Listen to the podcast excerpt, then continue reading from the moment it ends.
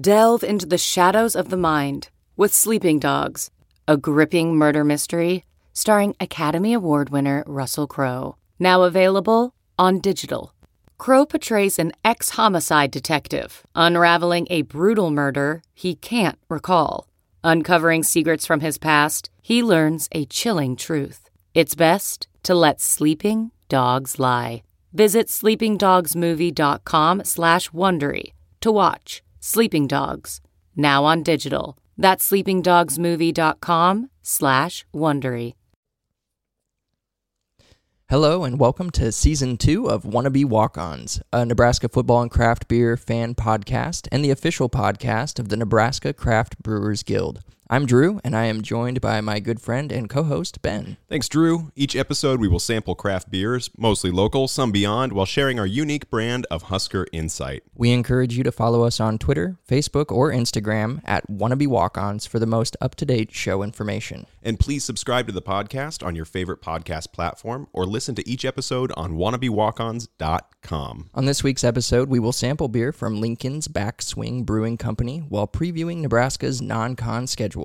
I'm Drew. And I'm Ben, and this is Wannabe Walk Ons.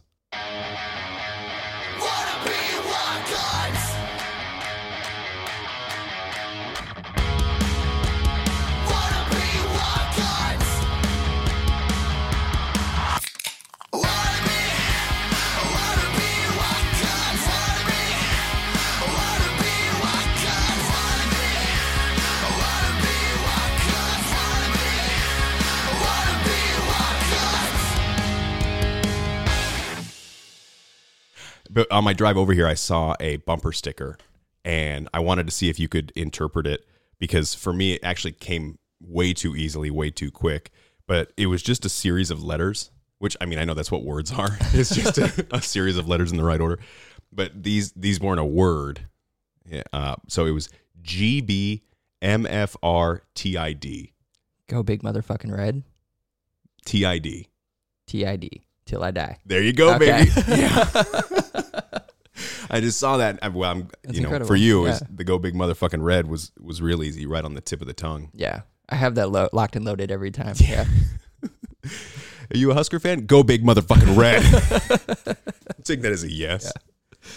When I went to, to college out in uh, in Greeley, Colorado, on one Saturday before a game, there was a Husker flag flying in someone's front yard. We were driving around, probably picking up beer or whatever for that Saturday. And I just rolled down my car window and I turned to my friends who were Colorado natives and I just said, "Watch this!" And I just went, "Go big red!" And then there was a beat, and then from someone's backyard, you just heard, "Go big red!" so it's just nice to know that "Go big motherfucking red" till I die. It's out there. it just yeah. exists in the world. Yeah. Well, as you said in our in our opening, and as we said in our opening, our job here is to talk about some local craft beer and talk about some local craft football. And uh, let's let's get started with with some beer. All right. Let's dive right back into exploring all of Nebraska's local craft beers, and we are going to start with Backswing Brewing Company. All right. I'm very excited about this. Have you we- had Have you had much Backswing before? Um, not a not a lot, honestly, not a lot. Awesome. Have we done any Lincoln? What's that? We did Cosmic Eye. Yeah, we've done a few Lincoln. Okay. You know, last season we really stuck to trying to do as much Central and Western as we could. Mm-hmm. Um, and I think this year we'll probably explore that part of the state still when opportunities arise. I know I've got road trips out that way, so I always try and pick up what I can. Um, but also, there's a lot of great stuff in Omaha, in Fremont, in Lincoln, in Syracuse, and Beatrice. You know, there's a lot Yeah. of great opportunities that are that are nearby, but you can't find in stores. So Right. definitely worth checking Cool. out. Let's hear about uh, backswing. All right. There's an anonymous quote that says golf can best be defined as an endless series of tragedies obscured by the occasional miracle. I can't think of a better sentiment that bridges the game of golf with the act of learning to brew beer. For TJ Walker and Pat Simpson, golf was a way of life, but as family and work life started to take up more of their time, they found it more difficult to spend time on the course. Fortunately, along with a third friend, Corey Sinclair, the guys did find that they could make time once a month to brew beer. The trio quickly found their first occasional miracle. An IPA brewed in their driveway became a hit among friends and family. Having an in at Brewskis, both guys were general managers in Lincoln and Omaha, respectively, the restaurant agreed to sell their beer on tap. Ready for miracle number two? A surprise to only those who hadn't tasted their IPA, Backswing's brew was overperforming at Brewskis, and the guys needed a place to commercially keep up with demand. When their exclusive contract with Brewskis ended, there were another 10 to 12 bars and restaurants waiting to sign on for Backswing's beer. Dang. Another brewery in Lincoln learned of their need for a brewing space and offered up their operation as they were expanding to a new facility themselves. Enter Miracle Number Three. The boys of Backswing took over the Lincoln facility, providing them with the space and equipment to keep up with commercial demand while also creating space for their first tap room. Backswing Brewing Company was able to move out of the driveway and into the big leagues. Backswing Brewing Company has now grown to offer their beers in restaurants across Omaha and Lincoln while also canning and distributing to local liquor stores. Their singular beer, the Backswing IPA, is now a part of a lineup that includes nine year round beers, a rotation of seasonal releases, and the occasional limited drop. In 2021, Backswing expanded beyond their location in Lincoln to a second tap room in Omaha where they serve up their easy drinkers to crowds looking for a place to unwind or take in a Husker game. Hint, hint, wink, wink. They actually open early on Husker game days. What I really love about Backswing, though, is their brewing philosophy. Some of the best people we've met doing this podcast share this same mentality about brewing beer. In their own words, Backswing had to say this about the beer they make. We brew honest to goodness beer, easy drinking beer to tout out to the golf course, enjoy by the pool, or relax with in our favorite easy chair. Beer the way we like it, straightforward and focused on taste, not complexity, and you'll like this, Drew, or trends. Brewing is about the time that we put into each one of our beers, the excitement we share when we perfect each one, and the connections we make with the people that drink them. And so our hobby became our mission to craft great tasting beer that anyone can enjoy together. So that's a quick story behind Backswing Brewing Company. You can find more by visiting backswingbrewing.com or by stopping by their Omaha or Lincoln tap rooms. Excellent. I like how you started that with with the, the quote about golf and how it's like tr- a bunch of tragedy and occasional miracle. Yeah. And these guys have done nothing but miracles. like where was their tragedy? But really though, like you can see why. The tragedy was family got in the way and they had to stop golfing. and then from there they were like, well, then we're making beer. I guess so. Yeah. Um, but no, you try, trying this IPA. I've, I've never had this IPA before. Um, and then it's a it's a big IPA. Like it, it's, it's almost like a double IPA. I don't know how it's not with the the eight percent alcohol. Um, and it being like bitter. Mhm. Um, mine's already half gone. like we we just cracked these things open. It's so drinkable. Yeah. It's insane. So for those who missed it because we didn't say it, we're drinking Backswings IPA as oh our yeah, first sorry, beer. yeah. this is an English style IPA. It's going to be very malty. It's going to be very bitter, and it's going to have a real hoppy hit. So when you were drinking IPAs, you know, five years ago before the hazy IPA trend hit, this is what an IPA really tasted like. But I really love with this one that malty backbone that it brings to the table. It really offsets that bitterness that you're talking about yeah. and gives it that nice, smooth finish. I would not have guessed this is 8%. Oh, not at all. No. No, it. I mean, it, it packs a punch in every area, Mhm. um, but still maintains that balance. Yeah. I mean, I am maintains drinkability. I am sweating a little bit. so I guess I could have anticipated that there's a high ABV in here. But for the most part, I mean, yeah, really smooth, drinkable, drinkable beer. And it's not something that overwhelms on that hoppiness. You can tell these are guys who are focused on a style, right? And styles tend to be about balance. right.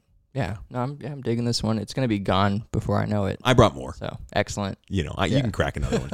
It's not going to hurt my feelings. Oh, I certainly will.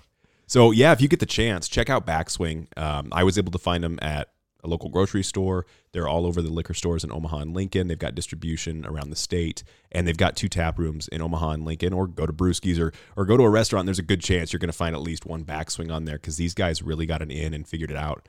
And when you focus on styles, you really can kind of hit the mark for a lot of different taste buds. Yeah. Yeah. And speaking of styles, like this again, like you said, it harkens back to like what an IPA is, and it gets away from those, you know, the crazes and the phases that that hazy beer and whatever goes through. So Yeah, and and obviously not to knock on hazies. No, nothing They're against delicious. them. I've had some great ones. Nebraska brews some wonderful hazies, Yeah, but sometimes you want to come back sometimes to I- yeah. the place where everybody knows your name. Cheers. Uh, cheers, cheers to back swings. Yeah. thanks for the uh, thanks for this delicious IPA. Yeah, thanks for not Well done. shanking this one. All right, Drew. It's time to start talking football this season. To start talking about real football, not spring games, not coaching changes. No games against football. other football teams. Holy shit! We're going to use this episode to talk through Nebraska's non conference opponents for the 2022 season. Very similar to how we did this last season. We're going to share a little introduction to the game. We've got some true or falses to test each other just about. Oh, we got some good ones. Oh, I can't wait. this, this is honestly, besides the beer and football, this is our favorite part, I think, of the year. Yeah. It might even be like higher than the football where we talk about losses. and then we're going to go in and, and break down a little bit of what's out there for the scouting report. But before we get into that, I think it's kind of interesting to talk about how the transfer portal has really made this shit difficult before the season starts.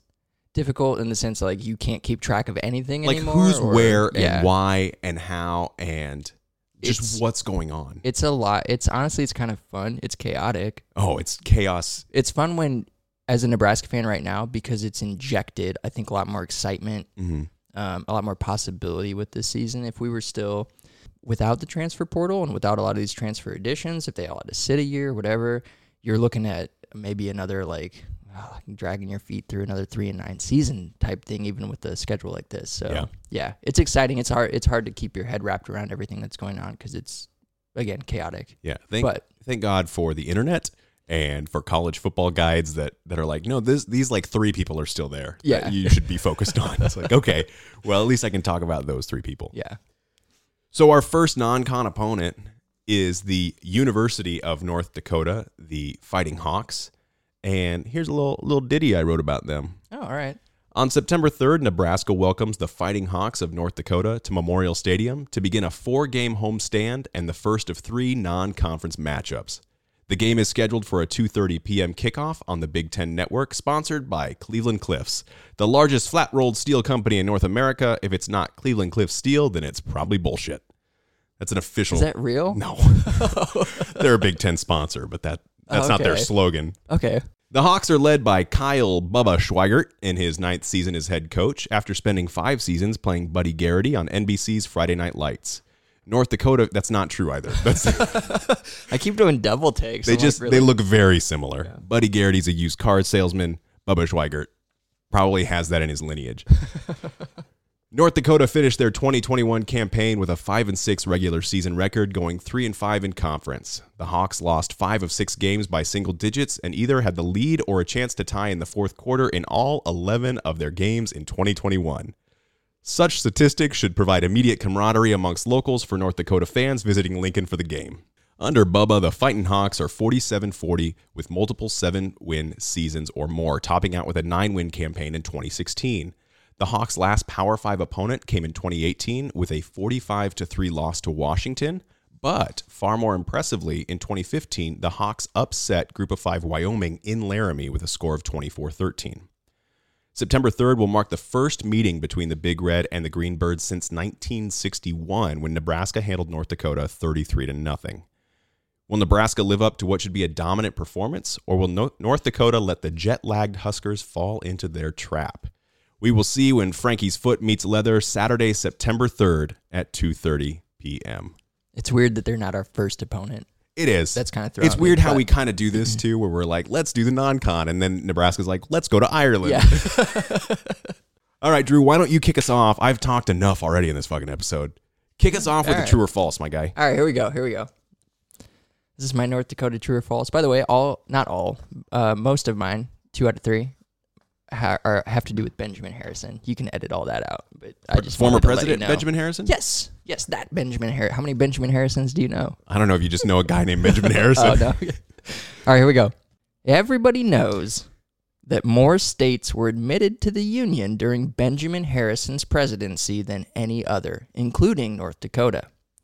But did you know nobody knows whether North or South Dakota was admitted first because President Benjamin Harrison ordered his Secretary of State James Blaine to shuffle the paperwork so that he could sign them blindly. Okay. I'm going to say true, and here's why I'm going to say true. Okay. I know this is a fact. That's I a don't good know. reason to I don't true. know the second half of it though. I know that North Dakota and South Dakota have the exact same date, Yes, they do have the same date. but I don't know which one came first. Nobody does. Because it's true. It's true. But I don't know if that's why it's true. That's why it's true. That's a really great because reason. and there's no reason, right? Like it was simply Benjamin Harrison had like some weird bit of tomfuckery that he just played out. He's the most powerful man in the world at the time, and he's like, "Fuck it, like just shuffle the papers. I'm gonna sign them, shuffle them up. Nobody will ever know." And this is a mystery that ever since I found out about it, it bothers me. All right. Well, here's my true or false. The only riot in the state of North Dakota's history took place in 1969 and was a result of a Vietnam protest which spiraled out of control. That's it. That's all I get. That's all you get. Oh, did you know? Um, I mean that makes. I guess. I mean Vietnam was that was a time of protest, right? Like all the protest songs that came out and okay. The only, the riot. Only riot. I want you to focus on that part. Okay. They've only done one. Like North Dakota's so placid. They're just like, ah, fuck it. Like everything's cool. And then they're like, wait, okay. Uh no, they've had to have more than one riot. Like Okay. So are you saying false? false. False is correct, but Yeah? you're wrong about why. North Dakota's only had one riot. Had nothing to do with Vietnam. Really? They didn't care about they were just like, yeah, Vietnam, whatever. Uh, but both both uh, residents of North Dakota at the time were, were over the age. Okay, I'm sorry to do this, but now you're going to hear me talk again for a fucking Let's do it. No, I want to know I want to So- know what was the thing that got North Dakota Yeah. to riot. Bigger we're than a, Nam. we're a podcast about beer, and you're about to find out a fact about it. While North Dakota's only riot did occur in 1969, it was actually the result of a massive spring break party known as the Zip to Zap riot. Chuck Stroup, a student at North Dakota State University, could Good. not afford to attend the more traditional spring break festivities. He came up with the idea of what was to become known as the Zip to Zap, a grand festival of light and love. Very 1969. Yeah. Okay. Stroup placed an advertisement in the student newspaper at NDSU, The Spectrum. But his idea was soon embraced by college students throughout the upper Midwest of the United States and states as far away as Texas and Florida, thanks to an extensive publicity in various college newspapers and in newspapers throughout the nation through the AP wires. This dude got his party put on the AP wire, and college students around the country were like, yeah, we're fucking in. Students began arriving in Zap, North Dakota on Friday, May 9th, 1969, and quickly filled the town's two bars. the demand for beer was such that the tavern owners decided to double the price. This action upset the students. Naturally. Eventually, the riled up and drunken students took to the streets of the small town, vomiting and urinating on the streets. It only gets better. This caused great concern, and the locals began to fear for their safety. the temperatures fell below freezing, and the drunken college students started a bonfire in the center of town using wood that was left over from a recent demolition project. That's responsibly Resourceful, Yeah, yeah. reuse, reuse, recycle. Reusing. Exactly. Governor William Guy called in 500 troops from the North Dakota National Guard to quell the riot. That seems excessive. It does. the guard arrived on the scene at 6:30 a.m. the next morning. Over 1,000 partiers were still in Zap, although just 200 of them were still awake. So, wait. So, what's the ratio of of National Guard to drunk but conscious Uh, students at this oh point? man. Okay, so drunk but conscious. Yeah, still awake. Okay, so it's I mean it breaks down to to basically there's there's 5 troops for every 2 partiers. Okay, drunk partiers. Yeah. Okay. Um, but it, it would be it'd be two partiers to one troop, which you know if you got to carry two drunk and unconscious people out of Zap, Yeah. it helps to only have to each guy each guy takes you know two guys. Um, also noted there was little resistance to the National Guard. Damage from the riot was estimated to be greater than twenty five thousand dollars, which is two hundred thousand dollars in twenty twenty two. These bills were ultimately paid by the student governments of North Dakota State University and the University of North Dakota. That's that's my true or false. That's incredible.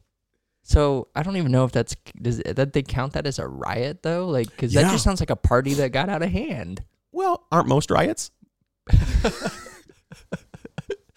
That's amazing. That is truly amazing. Yeah. Yeah, kind of makes me want to go to North Dakota and start a riot. Good on you, North Dakota. Yeah, well, that does it for this episode. Dude just wanted to party. Couldn't afford to travel south, so he brought the party to him, and he created the first. How much do you think riot. beers co- like? Did they double from a nickel to ten cents? Like I don't know, but then they did two hundred thousand dollars worth of damage. So maybe that wood wasn't. seemed- that from also a- seemed that their bonfire wood was not part of it. Was like they were going to rebuild town hall, and they're like, "Oh, there's free lumber." Should we talk Uh, about North Dakota?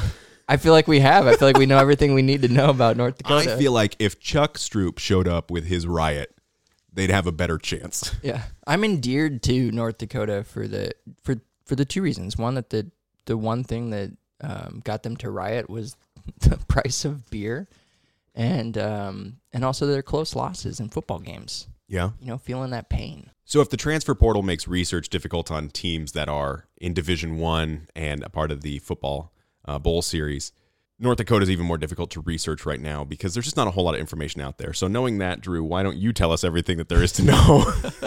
Yeah, we'll give you a quick rundown. yeah.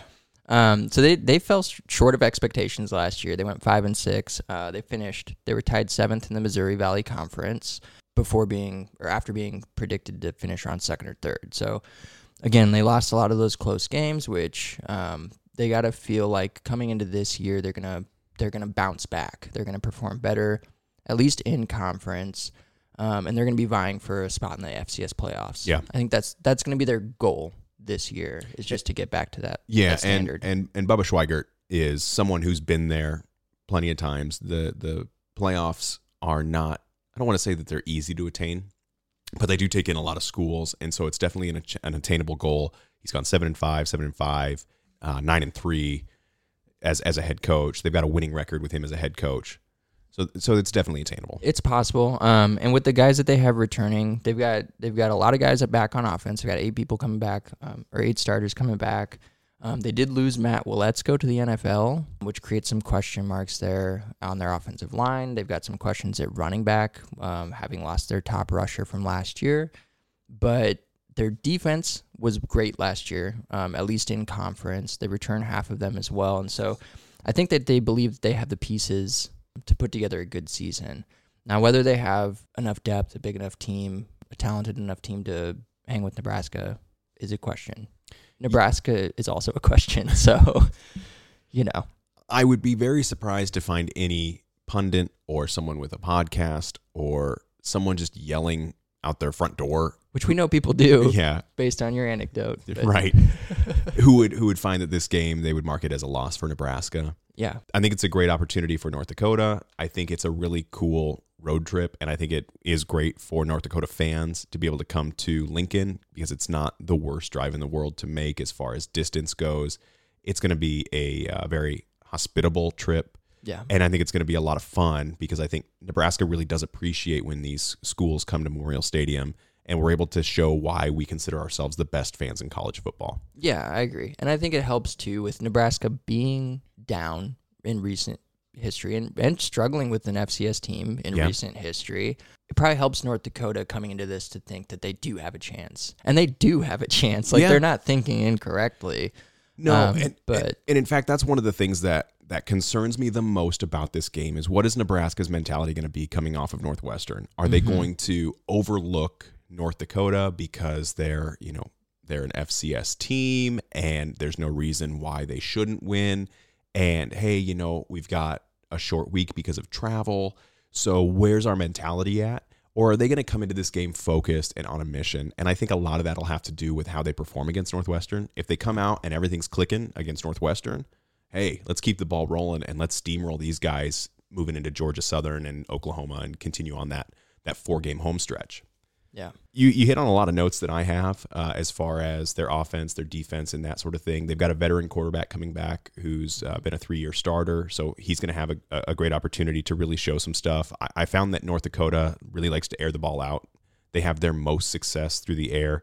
Uh, so Tommy Schuster being that quarterback, he likes to connect a lot with Bo Belquist, who's their leading receiver, and he returns as well. Had 52 receptions, uh, 535 yards, and five touchdowns. But North Dakota's not a huge offensive team, especially of last year. They they really struggled on that front.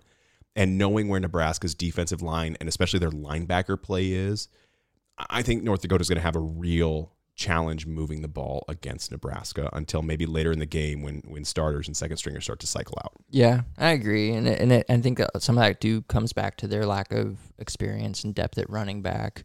Like you said, their quarterback's great. He has a sixty-five percent career completion percentage. Um, you know, he does really well. The thing that they struggled with last year, and Nebraska fans will find this familiar, is they could move the ball okay, but they couldn't seal the deal. They couldn't, you know, they couldn't uh, convert opportunities. So, you know, we'll see how they do this year. One of the other things that kind of concerns me for them, you know, you mentioned the running back room, but also only 25% of their offensive line consists of upperclassmen. So they've got a really young offensive line, and going against guys like Luke Reimer and Garrett Nelson and Caleb Tannor and Ty Robinson and the Polar Bear, and the list goes on and on and on. Mm-hmm. That's going to create a lot of havoc for these guys. And that's the thing to me that might motivate Nebraska is like, hey, we're going to get to eat. So let's get out there and, and, and build that confidence that this shouldn't be a game. This should be like a, a, a spring game feel. Yeah, We I should be able so. to steamroll. I hope so. Because. I think that'll be fun. I think that'll be fun for the defense if the line can really attack and get in the backfield. North Dakota, if if there is a strength on their offensive line, it is at, at tackle. Mm-hmm. Even though that they they lost Matt Waletzko, they brought in Seth Anderson, who comes from North Dakota State, which is a which is- it's rare for a player to go from from state to just to North Dakota Yeah. but they brought him in to kind of solidify that position. And so if there's a weakness along the line, it's in the interior. So yeah, it could be fun to see the to see, you know, you guys like Mathis come in and you know attack the edge and see what they can do against quality tackles. But then also how do our how do our big guys like Nash and uh, and Ty Robinson, Yeah. how do they do it in the middle? You know, how do they attack this the weakness of the line? One of the things that I would definitely look out for, flipping the coin over to North Dakota's defense, is they've got an inside linebacker named Devin. Oh man, I'm going to butcher this. It's K R Z A N O W S K I. So I'm going to assume it's Zanowski. It sounds like you said like three different radio stations. It's K R Z N O. Uh, I believe it's going to be pronounced Zanowski. okay. The K and the R, I've got to assume like a Krzyzewski. They're silent and they're just there to throw us off. Um, but he was the se- uh, the leading tackler last year for North Dakota. Uh, he's probably going to be their leading tackler this year. Their second leading tackler went uh, to the NFL. I think that we could maybe see in North Dakota a similar performance that we saw last year against Fordham, uh, where Ryan Greenhagen put up 31 tackles. Oh, I that think was fucking crazy. right where you know and that's the thing that i love about these games is it's like nebraska fans have such an appreciation when they see hard football played they don't care who it is. If it's a good game there's still this sense of like hey we got to be a part of that. Yeah. and so i think that we could see a performance similar to that. Now greenhagen set uh, an ncaa record with 31 tackles in a single game i'm not expecting that but i think that we will see kind of that like real appreciation and like that's a good football player on the field because he's going to be there doing a lot of work he's going to be plugging up the middle and my guess is he's going to be flying all over the field to help his team out so i'm looking forward to, to seeing that defensive performance and, and cheering on you know great effort throughout this entire game Do you have a prediction for this game? you bet your ass I do. so I, I looked into and considered how Nebraska's played uh, FCS opponents and some of their you know Division One non Group of Five, non Power Five opponents, and there always seems to be some sort of late score that takes place in the game. There always seems to be like a little bit of jitters that got to get out of the way in the beginning, so we hold them to a field goal or something like that. Um, so I've got Nebraska 48 to 9 in this game. Uh, I think the offense is going to roll. They're going to have a lot of success. I think you're going to see a lot of guys get in, get some good reps. I think we might see multiple quarterbacks in this game. I'm hoping this is the kind of game you want to see like the one guy, I want to see the two guy, and then late in the fourth, I want to see the three guy Yeah. give them all real live reps. Uh, but I think that we continue to move the ball, especially with our wide receivers. Their secondary plays fairly soft, so I think that we're going to have a lot of big strike touchdowns. I think there's going to be less ground and pound and more like it's going to see the difference of talent, Yeah. uh, the differing of talent between Nebraska's offense and North Dakota's defense, and I think that's going to wind up with a, a pretty high score. Yeah. And they their defense does not see a lot of big passing games. Just in the conference they play in, it's a ground and pound. Well, and it's a cold environment. heavy. I Yeah. mean, it's it, you know, a lot of those teams have indoor stadiums. it's tailored. Yeah, it's Yeah. tailored to that. And so they just they do well against big pass plays, uh, or they did last year statistically, but they didn't see a lot of them. And they're also not seeing the size bodies with the hands that, that Nebraska has brought in and has coached up. And, and we're going to see the emergence of Mickey Joseph's receiver room. And it's going to be in full because these are guys who are just, they're chomping Yeah. at the bit to show what they've got. And the spring game wasn't that opportunity because everything was played close to the chest. Nobody wanted to give away their cards because we've got this new fusion offense between what we consider to be two offensive gurus in in Frost and in uh, Whipple. So, yeah, what do you, what do you have for a score? Um, I've got some really, really close years. I have it out down for 49 to 14, and it's kind of similar. I think like an early score and a late score. Jet lag maybe still kind of playing a role in this thing early on, and then late, just the you know the backup, backup, backup guys that you know give up a drive. With North Dakota still fighting at the end, so I don't doubt that. The way that they riot over beer, I'm sure they'll fight. they'll fight nonstop. Yeah. So I and they and you know I'm not too worried about their special teams, so I don't like give them the bonus field goal, you know, here and there. Mhm. So it's it's yeah, I think a touchdown early, touchdown late, and I think Nebraska, you know, showcases a little bit of what they can do on offense, and I think the defense plays pretty lights out in the middle. So Yeah. Yeah. Awesome. So let's move on to Georgia Southern. And Drew, you have the intro on this one. All right. On September 10th, the Eagles of Georgia Southern will enter Lincoln's Memorial Stadium under the cover of night when they take on Nebraska. Kickoff is scheduled for 6:30 p.m. and the lights should kick on by 7:30 as the sun is projected to set at 7:43 p.m. according to my sources. FS1 is scheduled to broadcast the matchup, but if and when the preceding game runs long, be ready to switch your TV to Fox News, Fox Sports, Fox Entertainment, Fox Business, FS2, FS Midwest, FS3, Tubi, or Fox Outkick, whatever the hell that is. Georgia Southern is coming off a disappointing 3 and 9 regular season where they went 2 and 6 in conference play. After only 4 games in the 2021 season, Georgia Southern fired head coach Chad Lunsford after going 28 and 21 over 3 full and 2 partial seasons.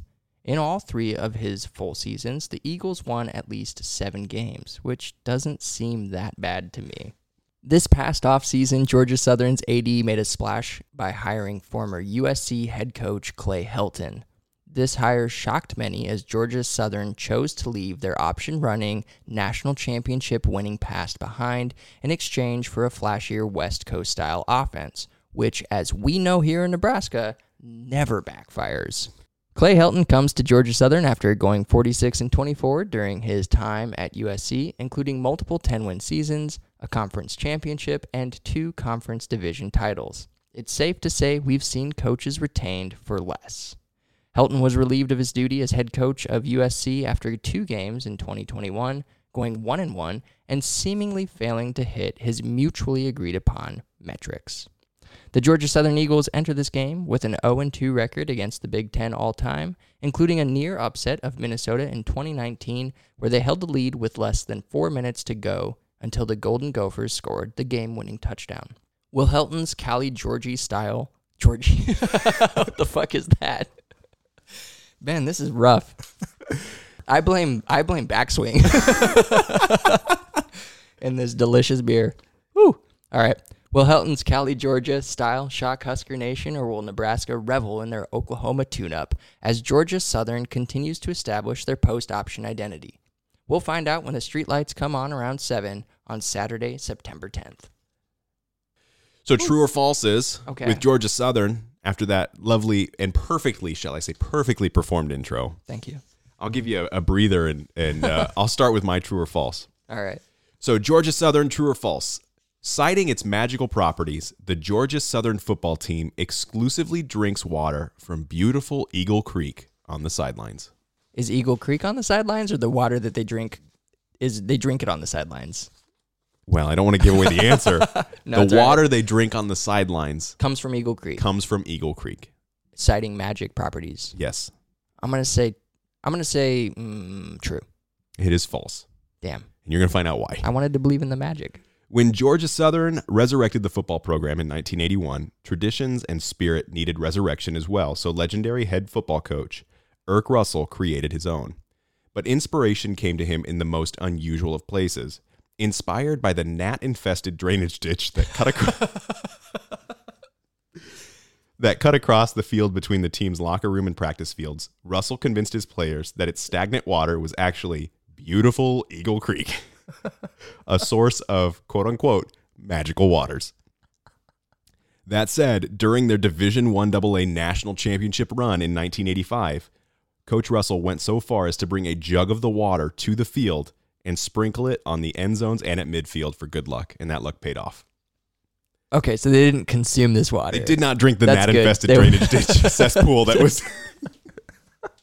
and I'll just get dysentery before. So there, there's actually there's this this creek has like become a tradition for the football program, and it's really cool. They really embrace the joke. It- Yeah. It's it's not so much about like that's we protect that. It's like this is Eagle Creek, and so they take a class photo for the football team with them all standing in this muddy, murky water with like their pant legs rolled up. It's something where it's tongue in cheek, and they get it. Um, but it continues to be a source of pride for this Georgia Southern football team that they know that there's a legacy to this thing, and um, and so I just I really like that that it's it's something where they they know it's a joke. No one can make fun of them for it. They've got this armor about it, Yeah. but there's still this point of pride about this silly thing that's become a tradition, and I think that's what makes college football so beautiful is all the weird traditions that yeah, exist in it. organic and quirky. That's great. all right, what do you got for me, Drew? All right. Everyone knows that the month of May is peak tick bite season for Americans. But did you know the world's largest collection of ticks is maintained by Georgia Southern University and contains over 1 million species of the little blood sucking devils? First off, the thought that there are a million species of ticks. No, no, no. Oh, okay, wait. Maybe let me let me read this again. They have a million. Did I say species? You said a million species. Okay, that's not right. Let me start over. Specimens? Specimens. Did you mean to say specimens? I'm I yeah, I meant to read what I wrote. we don't have to reread it. I mean, we get no, yeah, yeah. Specimens. One million specimens. Okay. Okay. Well, let's do the math. If- Okay. If, a tick takes up one square millimeter, no.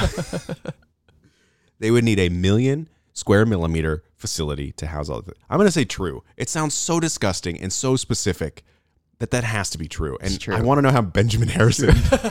I thought about I thought about like trying to like shoehorn Benjamin Harrison into this one and making but he had nothing to do. Were you just this. fucking with This me about just- Benjamin Harrison, or is he going to pop up He'll come, he'll come back. He makes another cameo. Don't worry. Okay, cool. Okay.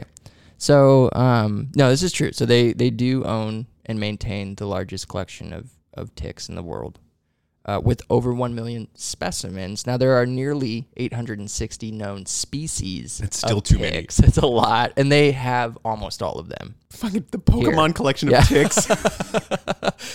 Uh, so you can visit, you can visit, and you can see these ticks if you're ever interested in it. But you can only go. Uh, they limit visits to one hour twice a week by appointment only okay, why? Did they say why they had to limit the number? That, like, because people are so eager to like get inside a room with a million different ticks. get your kicks in our room full of ticks. But they do. Um, they they study them right. Like there's like a point behind it. It's not just because they fucking love ticks. You know? but there you go. that's- yeah. It's a that's a lot of ticks. That's so many ticks. Yeah, and also I so I started researching ticks. So not only do is the month of May the worst time for Yeah. tick bites, but the twenty second week of the year, which happens in May, is the is the has the most like reported emergency department visits. Really? Yeah, like it's very and it's not like that's the most. There's like a legit spike every single like every single year, the twenty second week. So twenty second week of May, uh, stay indoors. Is my advice to you. Yeah, absolutely. Don't go out. And wear hats and spray deep wood off all over your body. Yeah. This podcast is brought to you by Deep Wood Off and Cleveland Cliff Rolled Steel. If it ain't Cleveland Cliff, it's fucking stupid. Oh, oh man. oh my god, I feel like this is this is I feel like one tick is too many ticks. yeah. Now you got me thinking one- about ticks. I hate ticks. And you know what else they do? They paint them gold so that when you look under the microscope, you can see them better. Fact. Isn't that what a microscope's for? Yeah, but now they're golden. They've got the fucking Notre Dame of ticks. they have a million ticks painted golden gold. domers. Yeah. Oh. Well, I don't know if they paint them all. That's a lot. That's a lot of. Do you think they just pick one of each species and they're like, this is the perfect specimen of this species? Get out the gold leaf. All right, let's get off the the the tick shit, which Georgia. Southern probably has a collection of that too. Uh, so give us give us your thoughts here on Georgia Southern. What are we looking at? The first story is Clay Helton coming in from USC to be their head coach, which he brings in some serious skill and talent on the coaching staff. He brings in some guys who've succeeded at the higher level, including himself, and they're getting away from the option game, which a lot of Georgia Southern fans are a little weary of, rightfully so. If they've followed Nebraska football. Getting away from the option is very challenging when especially when that's a part of your identity. You know, we still have a few schools who run that, Army being probably one of the biggest ones that is on the national stage that run that and they have success doing it and it's such an old school form of football that when done well and done right and you have the right bodies for it can be very difficult to defend and control the momentum of the game and, and go forth on that front. Um, and Georgia Southern is a, a, very proud program. They've got a great history. They've got a national championship winning history. And so I think bringing on Clay Helton is a really interesting decision. And I'm kind of excited for this game to see how does that play out. The other thing that I'm really excited about offensively is seeing Kyle Vantrease again coming in from Buffalo, who's had experience against Nebraska. There's a, a good chance of having a veteran leader in that quarterback room and on that offense who is known to throw the ball around the yard. And with Clay Helton at the at the lead, he's going to unleash Vantrease. Why else would the guy come here for his sixth season in college football other than to be the leader they need to help with that transition? So I think there's a lot of interesting stuff on the offensive side of the ball. When you look at the defense, they're bad. They're very bad. They are not a good defense at all. And if you watched their spring game, if you watched their footage, they look undersized. They seem to be out of place a lot, and they are not good. So this is going to be one of those games where Nebraska's defense is going to have to mind its P's and Q's because Georgia Southern is good at exposing defenses that aren't paying attention. Um, and if their spring game taught us anything, which is about all we have on Clay Helton, is they've got some seriously talented receivers, and Vantrease will get the ball to them. So I think this is going to be a really fun game to watch. And it will be, you know, not to knock on North Dakota, but it'll be a better litmus test heading into Oklahoma than the North Dakota game would be heading into Georgia Southern. Yeah, I agree. And, and if you listen to uh, Georgia Southern podcasts, as I did recently, you'll know that they do believe that there's a chance that they can knock off Nebraska, even with being in this transition. Um, and again, like they have every right to believe that and see that, and and it wouldn't it would surprise me, but it wouldn't surprise me. I it wouldn't surprise me if this was a game. Yeah. If this was if this was a McNeese State, if this was a um, I wouldn't. I wouldn't even say McNeese State because I think Georgia Southern's a step above as far as like the. But games where we we go into this saying no, we're we're marking these as wins. Yes. But yet we go in okay. Uh, a Troy in Northern it, Illinois. Yes. Yeah. You know. Yeah, I agree with you that um, it's a very exciting time. I think for Georgia Southern to see what Clay Helton can do. He he was not a complete failure at USC. No. He just didn't live up to their standards, right? right? And they brought in at USC, Lincoln Riley, who they, didn't live up to Oklahoma standards of winning a college football playoff game. But yeah, I digress. That's we'll get into that later. Yeah. Um, I think bringing Kyle Vantrease was a great move because it brings in that veteran presence. Um, it gives you somebody that you can can rely on to communicate your your message and help help that transition. Uh, Georgia Southern has been slowly transitioning away from the triple option over the past few years, so it's not like a complete 180 for them. But this is like that final cut. Like right. this is like no, we're done. There, it's like we're done with the triple. Option. They're just ripping that tick off. Yeah, that's a good way to good way to put it.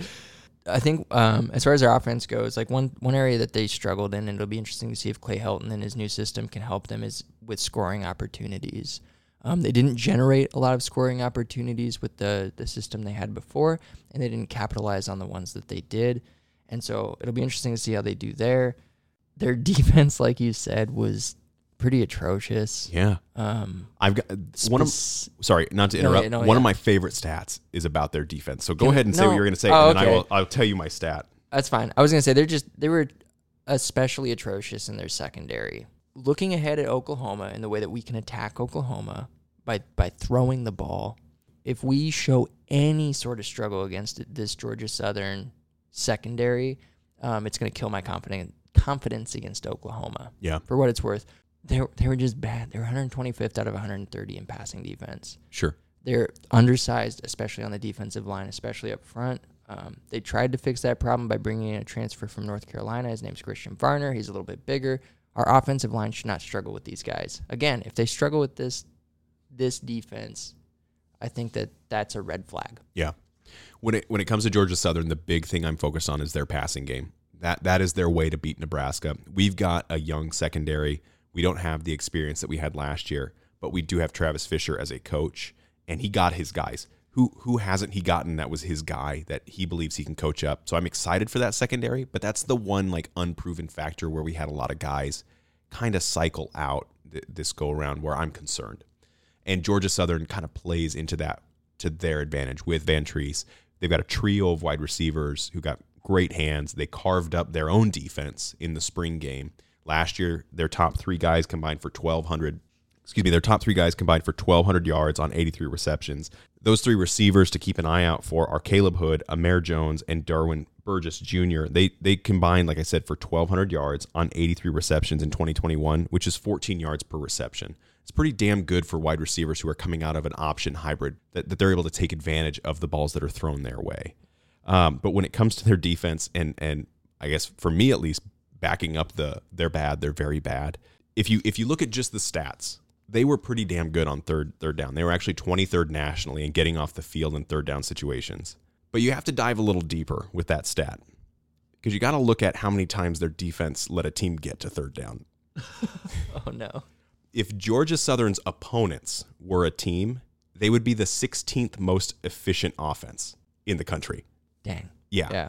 So teams took advantage of first and second down against Georgia Southern. When they got to third, yeah, they were able to get off because usually Georgia Southern wasn't the one creating the third down situation. It was the other team's offense was shooting themselves in the foot, and Georgia Southern could play to, well, it's third and long, so we know what they're going to do. Yeah. I- don't have a lot of faith in this defense, especially early on. I believe Clay Helton can bring guys in because he's obviously going to use this as an ability either to create a lasting coaching opportunity for himself or get back into group of five, power five. So I think his goal is to succeed. Obviously, no coach is going into it looking to lose except maybe Mike Riley. And so I just. so am I worried about this game? Not a ton, but I do think that there is a recipe where Georgia Southern strengths play against Nebraska's question marks. And like you said, with it leading into Oklahoma, that's how we kind of have to view these games is like these are helping us ramp up. But Nebraska has not proven that these are now just warm up games or or you know the pushover games. These are games where you've got to be focused because teams are treating this like their early season Super Bowl. They know that they can, you know, get into the, the the bowl game down the road and that they've got their conference championships to play for and all that sort of stuff. But this is the opportunity, and especially now with the transfer portal, with NIL, with all the things that are benefiting the individual players, guys have every reason to show up when they're on the big stage. And I don't think the Georgia Southern is a pushover. Just in general, like just from like Sure. they they again they have that um that pedigree, you know, at that lower level where they've won. I think they've won like six national titles or something. They're in a recruiting hotbed. I think I look at them almost like UCF. Um, they're part of a growing conference in the Sun Belt that's getting stronger as it as it brings new teams in. I think that that they're a, they're a team that could with with Clay Helton works out like they could take off. They could become that next like group of five school Yeah. that stands out on the main stage. It could be a Boise State, a Coastal Carolina, a Liberty, a Louisiana, all those teams who are cracking the top 25 yeah, and uh, are making a, an honest impact. A Cincinnati, even. Clay Helton has that ability and that talent. And like you said, Georgia's a hotbed for recruiting. Like with UCF, Florida's another hotbed where it's like Yeah. guys don't get picked by the big schools. They want to stay home. There's no better option than the guys who, you know, you're going to get to show locally, hey, you should have picked me. yeah, yeah. So it'll be interesting to. It'll be a fun game. When I say fun, I mean it'll be. We'll sweat it out. Yeah, To a it- degree. Wouldn't it be nice if this game's like wrapped up by the start of the third? But I think that there's there's going to be a little bit more stress than that, Yeah, which is okay. I mean that you you need that kind of metal before you head into, you know, you need to prove yourselves that you can handle those kind of situations before the Oklahomas, before conference play, before making a run. When last year you were a three and nine team. Yep. Yeah, and I have that I have that built into my prediction. It's not a gimme game. Um, I think as of right now, I have the score for 38-24. Okay. I think our offense does okay against this defense. I think they could they should do better and they would do better if um, it was later in the season, but I think there's still going to be those early season adjustments. I think that their offense without us being able to scout it and have tons of information on it, I think it could cause some fits here and there. But I think that our size, our depth, and all that kind of wears on them, and, and we pull away at the end. I have a little more of a cushion, uh, 42-23, but I think that we emerge later in the game and it becomes a, depth situation for their defense where Nebraska starts pulling away. The offense, Nebraska starts getting figured out. We saw that Shins can make adjustments. We saw that he can tighten the ship uh, after seeing what a team's thrown at him in the first half. Uh, that's how we stayed in a lot of games last year was that defense rose to the occasion. So I think that this may be a nail biter through the, the first couple quarters. when you start to get into the third, I think the offense is really going to blossom and the defense is going to just keep getting the ball back. Yeah. So If I had if I had to put money on it, I would say it's a one score game at halftime. at halftime, I could Mhm. buy that. Yeah. Yeah, I'd, I'd, I'd buy that. And everyone's going to think the sky's falling. Oh yeah. But but then the second half they go, "Oh, okay." Before we move on, we want to take a quick moment to talk about our show partner, the Nebraska Craft Brewers Guild. As we mentioned at the top of the show, Wannabe Walk-Ons is the official podcast of the Nebraska Craft Brewers Guild. The guild is a professional organization that protects the craft brewing industry in Nebraska. We do our show with no outside funding or advertising because we don't want to take away from what it's all about beer, football, and celebrating the communities we love. Our partnership with the Guild is not a paid partnership, it's simply a platform to share our show with folks we think will enjoy the things we're talking about. This past winter, the Guild was instrumental in passing legislation that would allow Nebraska brewers to self distribute limited quantities of their beer without the need for a middleman. This new law allows the smaller brewers a chance to compete locally with some of the bigger craft brewers in the state. This is a huge step forward for a lot of the brewers in small towns like Taylor, Alliance, Hartington, and Syracuse, just to name a few. When you drink craft beer, you're supporting local small businesses, which is important now more than ever. And if you're a fan of craft beer like we are, you can support the NCBG by joining the Nebraska Beer Alliance. Being a member gives you access to exclusive discounts, Nebraska beer merch, and members only information. You can learn more about the Nebraska Craft Brewers Guild, find local breweries, and join the Nebraska Beer Alliance by visiting nebraska.beer. All right, Drew. So, our second beer of the day from Backswing is the Citra Kolsch. Now, this is a Kolsch that is an old world beer. Obviously, the, the Kolsch has been around for a long time. But what Backswing did is they took the Citra hop, and that's the only hop they're using in this beer.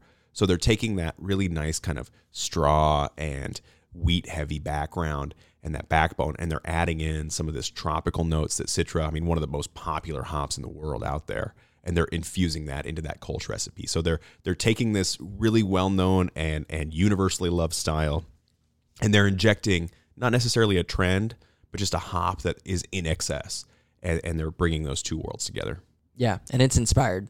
This is a this is a great beer. It's refreshing. The you know the Citra you get you get kind of I don't know you get tired of it because you've had it so many times. But this is a new spin on it for me at least. It's a it's nice to have a like a fruitiness to a beer from the hop that's not it's not like puckery fruity. It's not overwhelming fruity. It's like it's balanced Yeah, really really well. Um, and you don't want I don't know if you want a Kolsch to really be hoppy at all, but and I wouldn't describe it that way.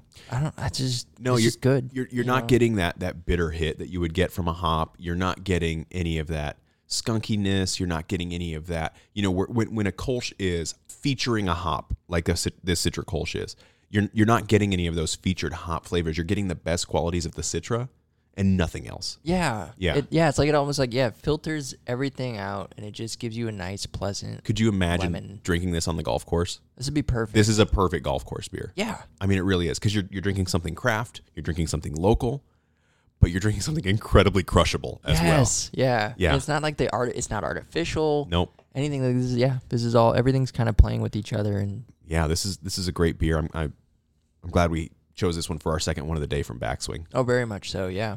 Um, I was fortunate enough, like I said, to find these uh, at a local liquor store um, connected to a grocery chain. So they are widely available and ready to go across the state. But check out their tap rooms as well because they do keep some of their seasonal and one offs just for the tap room so that you really get that special experience when you go in. But man, if you've had a round of golf and you're near a tap room, or if they have it at the golf course on a cart, or you're Sneak just it in your bag.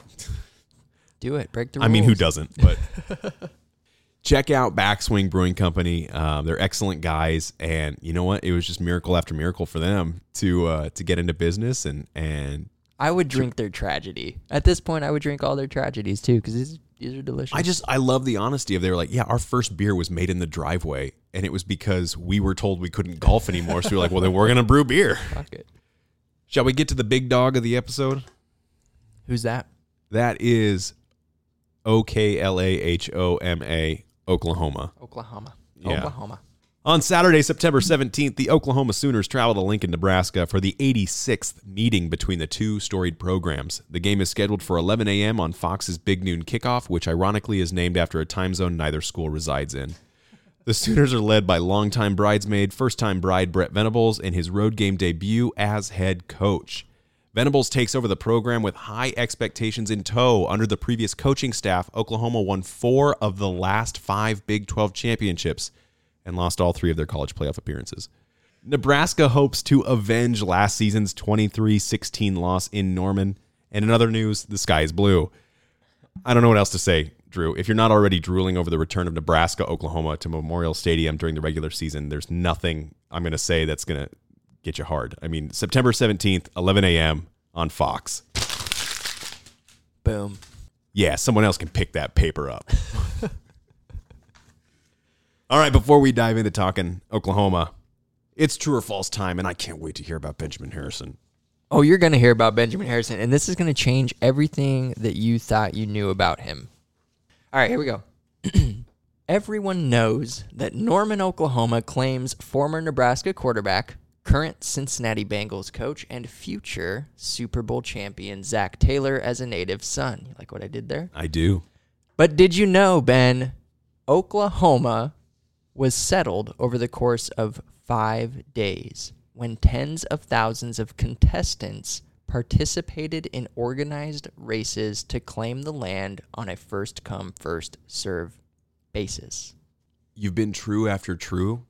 I'm going to go with true just because it feels like. Would I do that though? Would I go three trues in a row? Would you recognize that you did that? I did it on purpose. Did you? Next time I'm going to go all false, but forget that I said that. I'm going to say true because that A sounds really fun. That there was like this this rat race to get to Oklahoma and claim land. And and B when you said contestants, I was like, oh, like the price is right. the price was right for all these people. Yeah. So true. It's true.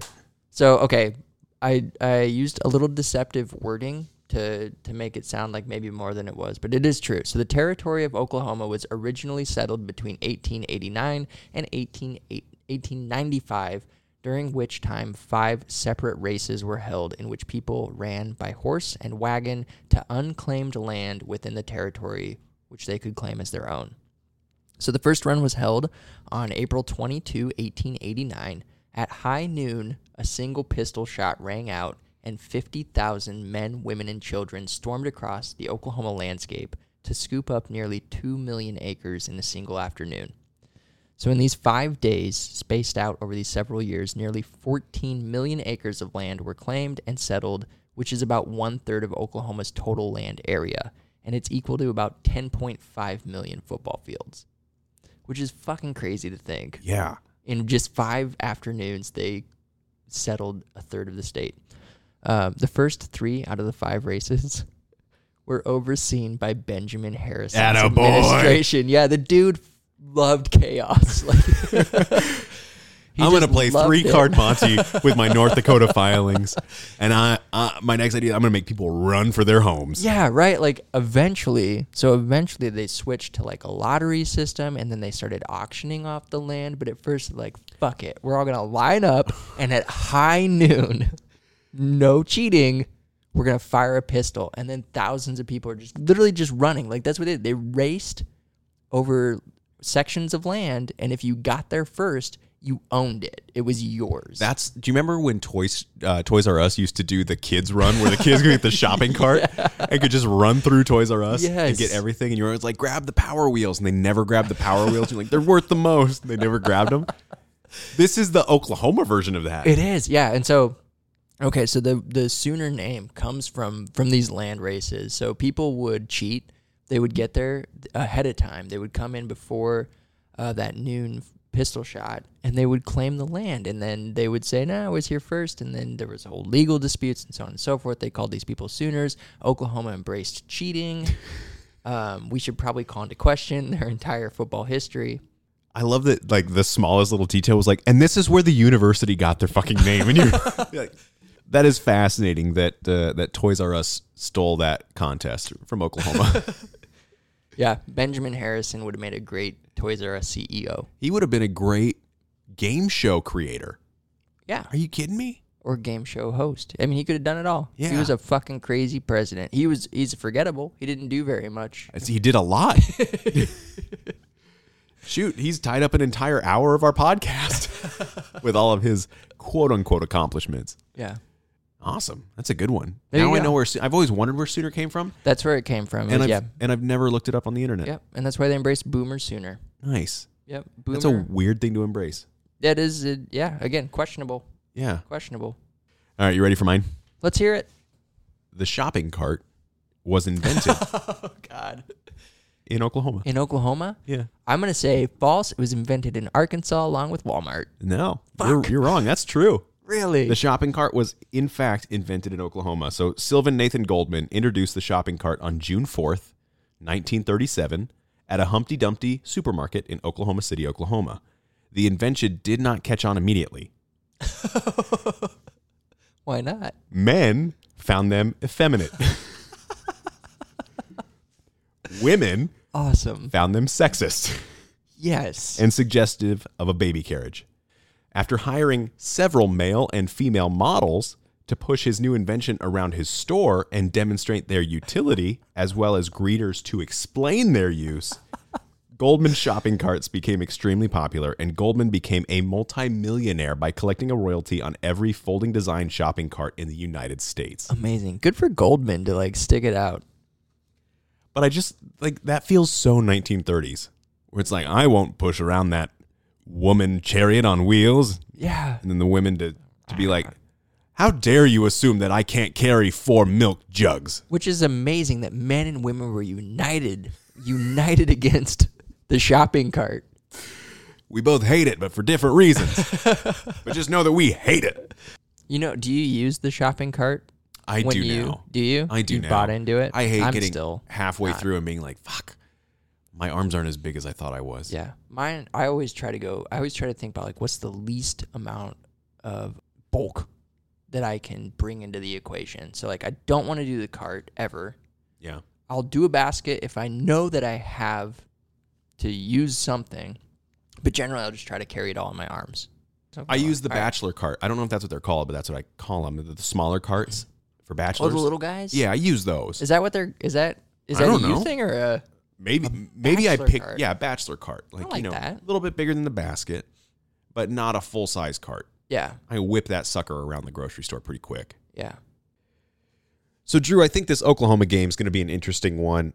Obviously, there's a lot of history between Nebraska and Oklahoma, which we touched on in the introduction, but there's a lot of changes that are taking place at Oklahoma amongst the coaching staff, but not not a terrible amount of change, I don't think, for the bad with maybe their players or their, their personnel that are going to be on the field. I think you and I are going to have some differing of opinions on where we see Oklahoma as far as the drop off and the rebuilding, but I definitely do see this as a major philosophical change.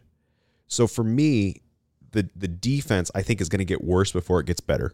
And that just comes from having someone like a, a Brent Venables in charge who has a different defensive philosophy and is going to rebuild that team to be a defensive force in the Big 12. But I think we might align when it comes to offense as to uh, what Lebby's going to bring to the table as the leader of that offense and how quick he's going to make some changes. So shoot some holes in what I just said or agree with me. Either way, I don't care. I see I see good and quick changes on both sides of the ball. Okay. Um, I don't know how Oklahoma's defense can really get worse than it than it was and has been, and I think that you know that's all attributed to Venables and what he did at Clemson when he came in.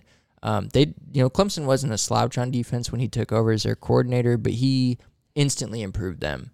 They didn't get better in terms of like the yardage and stuff that they gave up, but he shaved four and a half points off their first year, um, which is a huge swing. Yeah. Um, and then and then moving forward, like his defense is just improved and improved and improved. And then once they peaked, they held steady. Yeah. And he never dropped off, which is fucking crazy because Clemson would be constantly going through turnover because of the NFL draft.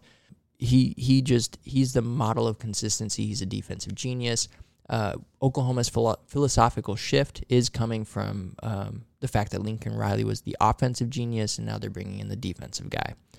Venables, I think, showed some early on maturity for a guy that that has never been a head coach by bringing in Jeff Lebby from Ole Miss, who is the offensive guru, who likes that high flying, fast moving sort of offense. Uh, I'm I don't think that Oklahoma drops off. I think that last year they went 11 and 2 and they, they had a they had a good year by anybody else's Right. standards. By their own standards, I don't think they lived up to, to expectations. I but I don't see them falling away from that. I think that, that that last year is is their base. Here's here's my biggest concern when it comes to Oklahoma's drop off. Okay. and it does center around the defense because I, I, I do think Jeff Lebby's going to come in and light up a storm, and I think his offensive mind fits very well within what the Big Twelve does. I mean, Yeah. it's a gunslinging conference. It is all about putting points on the board. I think even more so than the SEC or the ACC, they are about points on the board and less concerned with the defense. It's just get one more stop than the other guy Right. defensively, I'm concerned that when you've got players who are coming from Oklahoma of last year who don't share that philosophy of defense first, it might take a little time for them to get into that mindset. Even with Brent Venables at the lead and having this guy be our head coach who's so focused on and has a great skill in defense, I think it's going to take a little time and you may even see some attrition mid-season where you've got some lesser talented guys who are bought in over the more talented guys. And Venables is a fiery coach. He is not going to put up with poor effort. So if you've got guys who aren't bought in on the philosophy, which a lot of Oklahoma's reported to have been bought in, but there's a lot of guys on a football team, and we don't know who is and is not bought in. I, I- I just I think there is an opportunity. I'm not saying it's going to happen, but I think if there is a drop off, it's because there is a philosophical difference between the head coach and the guys who are currently on that roster, and that there might be some clashing of minds. Okay. I can see that. Uh, you know, we saw that with Nebraska, obviously, and And- and- and that's my that, point of reference. Common. Um, I think that I think that the attrition that Oklahoma saw after Lincoln Riley left is the vast majority of what you'll see.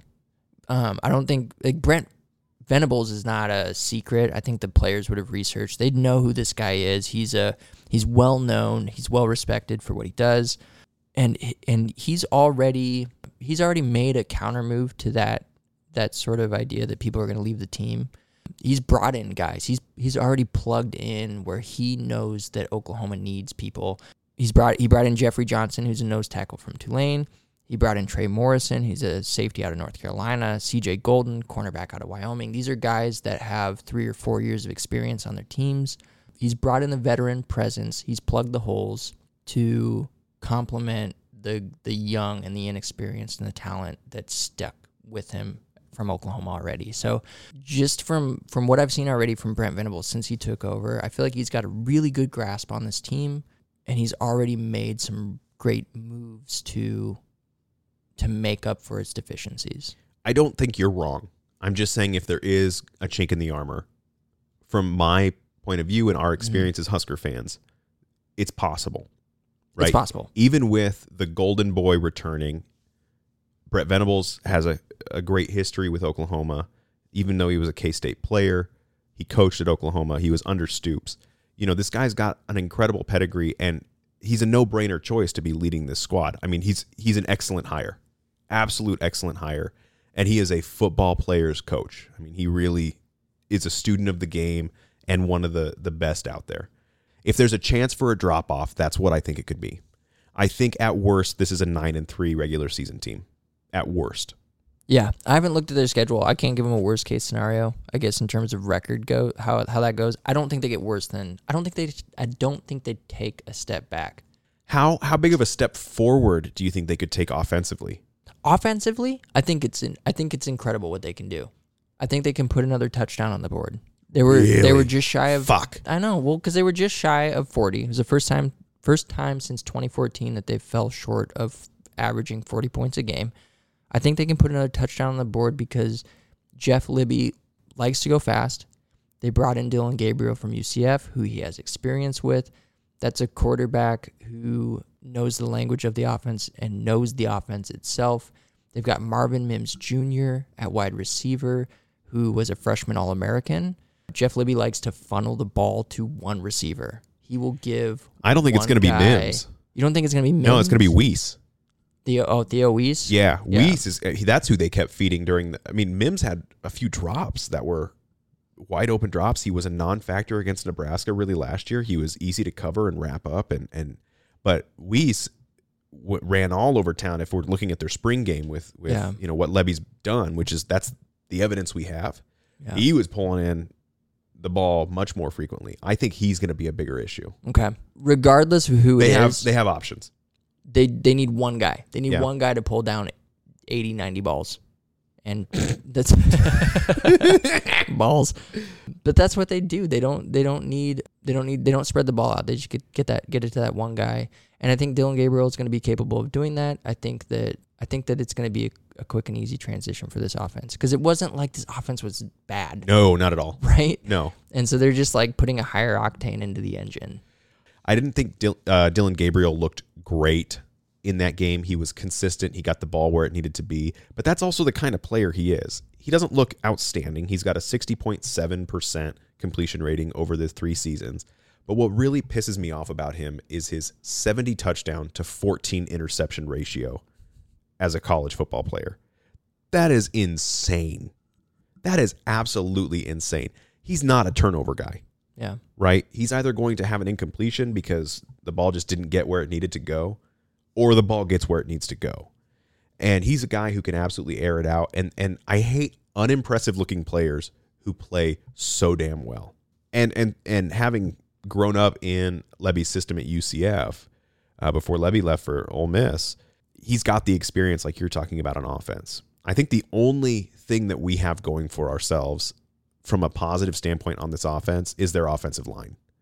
That offensive line gave up 33 sacks last year, and they returned three of their starters. So, if anything, we know Chins isn't afraid to dial up.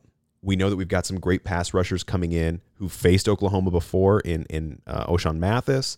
We've got Garrett Nelson, we've got Luke Reimer, we've got Caleb Tannor, we've got Ty Robinson. We've got some serious guys with pass rushing abilities. I want to see these guys go off. I don't want to see a lack of effort on that front because I think our best chance at disrupting this passing attack is by putting constant pressure on Gabriel, who is going to still be a little bit rusty, only being three games in after having not played all of 21 with his clavicle injury. Right. Yeah, I think our, I think our defense will go a long way in saying how this game plays out, which is good because that's I think that's going to be the strength with an offense that likes to move the ball quickly and go like hyper up tempo. If if that's not working out, you know, if they haven't implemented the system and it's not clicking against Nebraska, that can come back to haunt them, especially if the defense isn't fully implemented also. Because you can gas your defense pretty fucking quickly Yeah. you know, if, if you're going three and out, if you're not converting scoring opportunities, um, Why have all three of these fucking non con games just felt like us talking about Nebraska, but talking about other teams, right? Like, it, it, it there's it a lot of similarities. It's weird, and you start to start to wonder. I was wondering this because all of them say like, "Well, the offensive line's a big question mark," and it's like, is it or is that just what we say about every fucking team? Like, is is every team is the biggest question on, on Every offense, team's close. offensive line? Yeah, Everything is If just one player away. yeah. Every coach is on the hot seat. it really is all just fucking regurgitated at this point, but. Yeah, that's the that's a ringing endorsement for a podcast There, are, about. I've I've said it once. and I'll say it before. There are not enough Nebraska football fan podcasts. Uh, we're like Oh, the God. third best one that talks about beer, even. and I think we're like That's the only gratuitous. uh, Oh, being man. the being the only Nebraska Craft Brewers Guild podcast, and we're we're not e- we don't even crack the top ten. there we go. Yeah. Oh golly. So what do you think, Drew? Will the football gods be kind to us? Will they will they give us Oklahoma at home as they, They, they will. They'll let us watch it. it's gonna happen. big noon kickoff and and their their TV station can't broadcast anymore? The gods are like, no, you can't watch this game. Not happening. Oh shoot. No, I I honestly I don't feel great about this one. Oklahoma. It was a one score game last year. We did perform better, I think, than most people expected. But if you look back at that game, statistically, our chances of winning that game was one of the worst games that we played in terms of like our opportunity to win it. Right. So I don't think I don't think it gets better this year. We're Okay. we're also implementing a, an entirely new offense, and as good as it feels right now to say that, like, yeah, we got a new offense, and we got Whipple, and we got all these new players, and Mickey Joseph, and so on and so forth. Like, I'm I'm drinking the Kool Aid for sure, but I'm but when I look at Oklahoma, I can understand why it's important to kind of like check ourselves. So So what's your prediction then? Uh, my prediction is a 27 to 21 loss. Really? Yeah, I think it's another low scoring game. I think that the defenses really control this one. I, I really I don't know something about there's something about Venables at Oklahoma and and the the people that he's brought on board, the players, the coaches, his system here, gearing up for their switch to the SEC. Like it all seems like the perfect time for them. Uh, and I think that they come away with the victory against us. Can I can I qualify my prediction? You're welcome to. If Nebraska enters this game at 3 and 0 Mhm. with somewhat impressive or controlled performances against Northwestern, North Dakota, and Georgia Southern, Okay.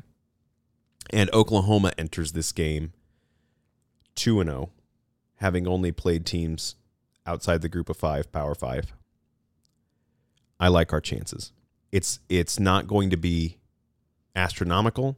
We're probably not going to be favored, but we're at home. There's something on the line. There's something to prove, and I'm just a homer at the end of the day. Since you're bringing in ifs, I'm gonna bring in some ifs. Okay. Okay. All right. So here and here's what I had. So, um, wait, hold on. 27-24 Nebraska. That was my prediction, but now I feel oh, like a piece of shit. wrong. no, okay. So here's here's what I have because I I do have a really big if on my on my analysis, I guess. So Nebraska, so on offense, Nebraska needs to protect the quarterback. They need to protect Thompson, right? So we have our O line last year ranked 126 out of 130 in pass protection. Okay. The one way, the only proven way to beat a Venables defense is to be pass happy and good at fucking protecting your quarterback You got to do both? you pass happy teams that are good at protecting their quarterback can beat Venables defenses. I can't wait for this offensive line to surprise you then. When Venables was at Clemson in 2021, he, he had a blitz rate of 39.8%, which was seventh highest in the FBS. He likes to blitz. He Yeah. likes to leave his corners and his safeties in one-on-one situations because he trusts them to take care of business, right? Right? it's it's this is not a this is just not a good matchup for Nebraska's offensive line and their pass protection. I don't understand how you can look at this game and feel good. They'll never see us coming. I don't. I just it's it's still early. We're still pontificating. Let me just have my fun. I know. I I'll want be to have fun. shitty about this like in the actual season, not leading up to. Nebraska's going to win every game in my too early prediction probably. Yeah. If we're 3 and 0 and they're 2 and 0 going in this game, I'm still going to pick Nebraska. Fuck you. I'll no. I'll, I honestly, once it gets up to the game time, I'll probably pick them too because I'm a fan. Like that's what I do. Right. I will fucking go. I'll be like, fuck it, whatever. Here and here's why I will do it is because by the same by the same token, the way to beat Oklahoma and their defense, probably based on what I know, which is little and nothing, is is to win in these one-on-one matchups. And if I've learned anything from this offseason, it's that Mickey Joseph is here to fucking save Nebraska. Yes. And his wide receiver core is going to save Nebraska. Yes. And Omar Manning on the outside and Trey Palmer underneath is going to create all sorts of mismatches. And if Oklahoma is going to rely on these one on one matchups, Nebraska is going to take advantage. Yes, and Rahmir Johnson catching the ball out of the back. I'm not saying there's not hope. I'm not gonna go. Fu- I'm not like off the deep end here. I'm not like in gloom and doom, despair. I don't think that it lines up well for us at this point, but there's still, I guess, there's still some reasons to be optimistic. So All right. there you have it. All right, so that does it for this week. We want to thank everyone who tuned in to this week's episode. If you have anyone who you think would enjoy a listen, we would truly appreciate your recommendation. Don't forget to follow us on social media at Wannabe Walk-Ons and subscribe to the podcast on your favorite podcast platform. Remember to do your part. Drink local beer wherever you are. You can find more information on Backswing Brewing Company at backswingbrewing.com and check your local craft beer retailer for their canned offerings. If you have any breweries you would like us to sample on the show, visit wannabewalkons.com to submit your recommendation. Tune in next week as we sit down with more Nebraska craft beer and preview Nebraska's Big Ten East crossover opponents. Thanks for listening, and as always, drink Big Red. Drink Big Red.